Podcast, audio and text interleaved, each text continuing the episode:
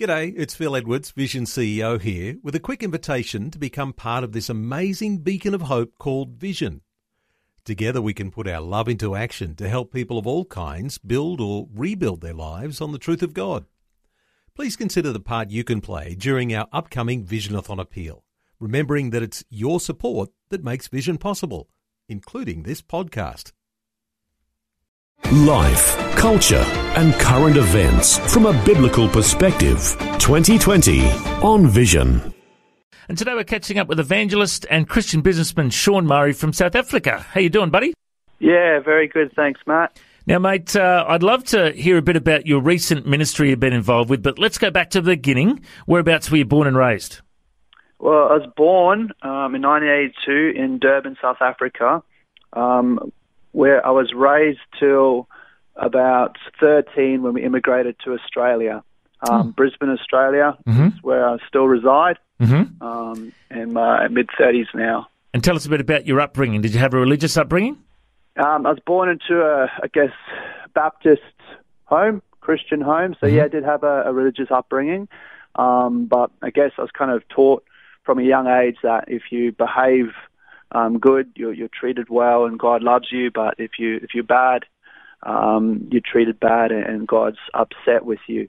Mm.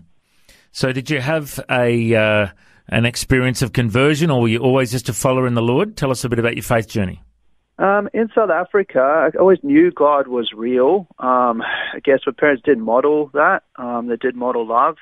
Um, I did, I guess, feel God's presence.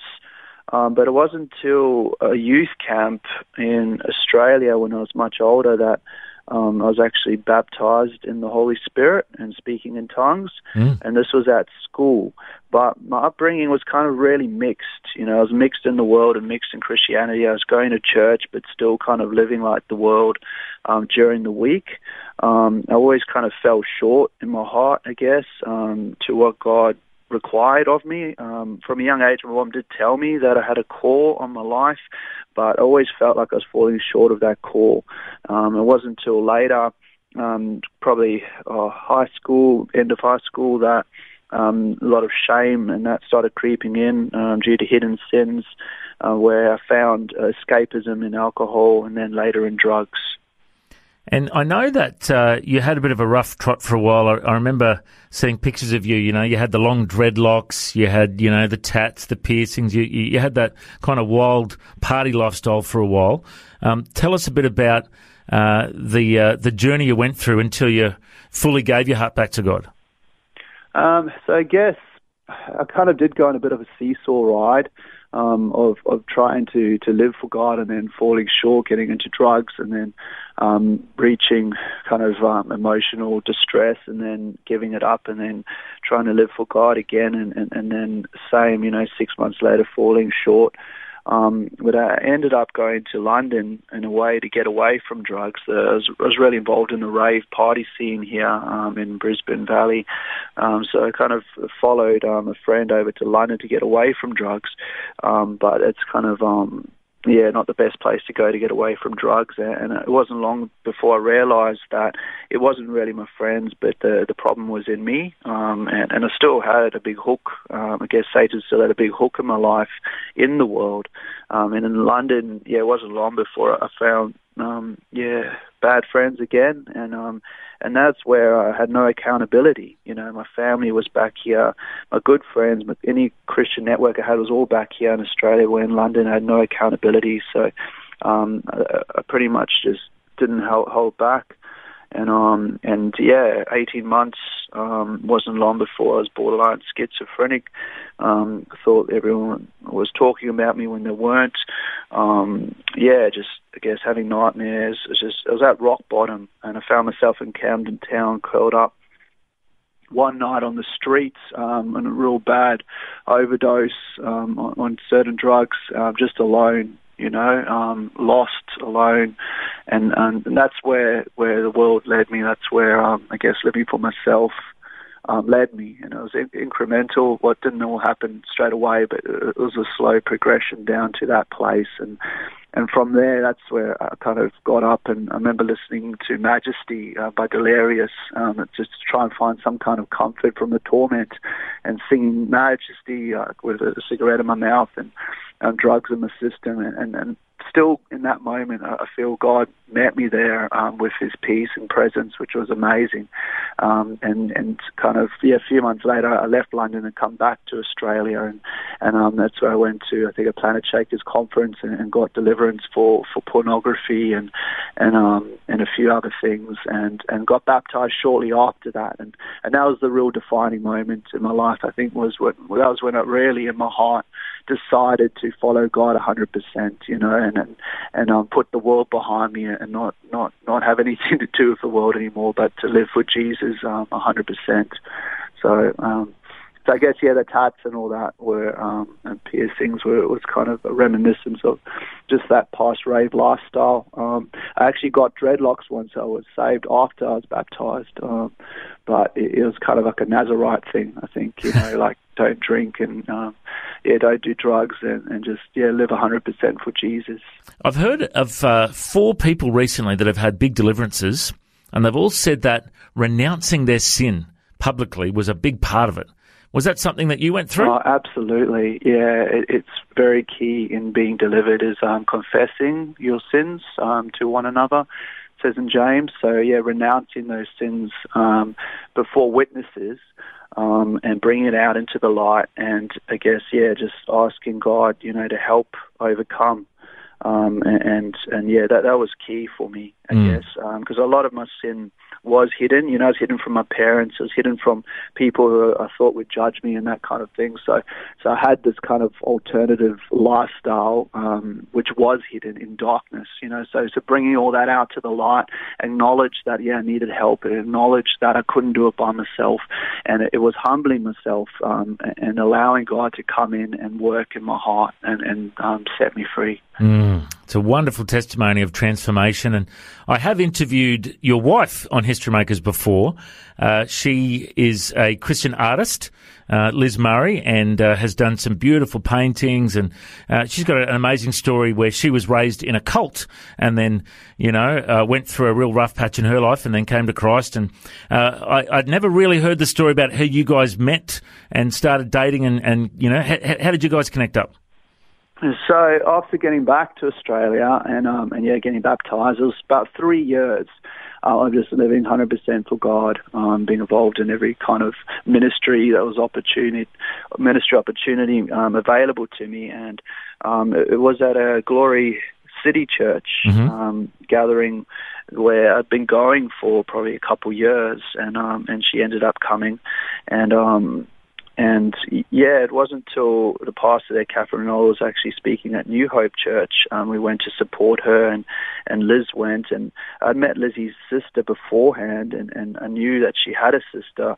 Um, but I just, yeah, just uh, I knew about Lizzie, but never actually met her. So it wasn't until at New Hope after the worship, we're lying down, um, just in, I guess, the glory you'd call it, and and just enjoying the presence of God. And and um and yeah, she was lying next to me, and rolled over and was like, "Oh, hello," and she was like, "Hello," and, and that's where we met. And I guess the rest is history. So, oh, I never knew that part of it. That you you were having some carpet time, and that's when you met. I love that. Yeah. Uh, and uh, tell us a bit about uh, your heart for missions. I know that, um, you know, I've heard you share your testimony. We, we went to Papua New Guinea uh, on missions together, and, you know, I heard, saw you preaching and, and sharing the, your, your testimony. Uh, tell us a bit about your heart for evangelism and missions. Yeah, so I guess uh, at PNG, as you know, Matt, um, when I got to share my testimony there, um, it became real apparent to me that this was um, actually the highlight of my life. You know, like this, this was at the highest point of my life, and um, and just recognizing um, to a degree I hadn't before that, yeah, from Camden Town, London, in the gutter, um, you know, years later now, up on a stage. Um, preaching to to a few thousand people. You know, like, this is just the mercy um, of God, the faithfulness of God. Of um, seek ye first the kingdom of God and His righteousness, and all these things will be added mm. unto you. And and not only that, I was able to pay for myself to go over there and um, mm. preach the gospel as well, because God has really blessed us um, in the business realm. I just have a, a small um, electrical contracting business called All Brisbane Electrical, where we do solar and um, batteries and new builds and renovations and and um, God has yeah really just breathed upon that as well, you know. So mm. um, yeah, it's just He's really been talking to me lately about um, Psalm 91, where there's a promise there um, for those who dwell in the secret place of the Most High um, shall abide under uh, the shadow of the Almighty, and just you know when we spend time with Him in the secret place. It's like God overshadows us. You know, he overshadows our life. He overshadows our family. He overshadows our business, and um, and that's just an amazing place to live. So, Sean, tell us a bit about your connections to PNG. You went over there and did some work. Tell us about that. Yeah, so I was working with my dad, um, Cam Power for about 10 years, and you got this amazing contract, um, also God thing, um, in PNG through a, a, a business um, associate of his uh, to install the first commercial solar system in PNG, which is a 100 kilowatt um, phase microinverter system. And there we used um, nationals, a lot of electricians to help with the install because it was a big install. And uh, we wanted a fellowship on the Sunday, so we asked them if they knew of any good churches. And um, one of them, Joe, um, knew of Life in the Spirit Ministries, where he'd been a few times, and he said that it was a good church. So we met him Sunday, and he took us there, and, um, and we were like the first Caucasians to ever go to that church. But there was about 1,500 people meeting in Tokarara High School in Port Moresby at the time, and um, Pastor David D, the national overseer, um, who started the ministry. Um, yeah, when we met him and and got affiliated with Life of the Spirit Ministries, and I guess over the next three years or so, um, when I went back to PNG for full business, or they come over to Brisbane, um, we touched base and built a relationship, and um, eventually, yeah, Pastor Matt at, at New Hope um, let him speak a few times, and, and um, that connection happened. So when he invited us over to PNG, it was um, yeah, we jumped at the opportunity, and and they organised everything, and and yeah, it was amazing. We saw over 570 people come to Christ between um, Pastor Matt, myself, and Pastor David D um, in Goroka, um, in the Highlands, and also in Port Moresby. So yeah, it was, it was an amazing, fruitful trip. And I know one of the highlights uh, f- for us, Sean, was when the uh, uh, one, one of the guys had repented from being a drug dealer, and he wanted us to go up to his land and watch him pull out all of his marijuana plants. And we got to film it and put it on YouTube and Facebook.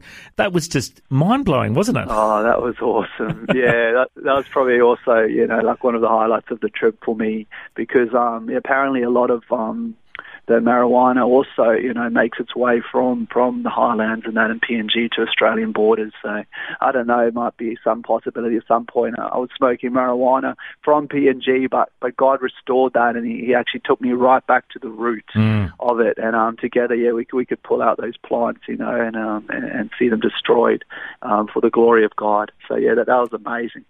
it was so funny because I was talking to my wife about it, and and she goes, "Honey, what if what if you get busted?" I'm like like, honey, we're helping the dude get rid of his marijuana. We're not smoking it. We're not, you know, we're doing the right thing with it. Uh, but it's like there's people have this fear that, you know, but um, it was a great, uh, a genuine repentance, you know, because this guy, this was his livelihood.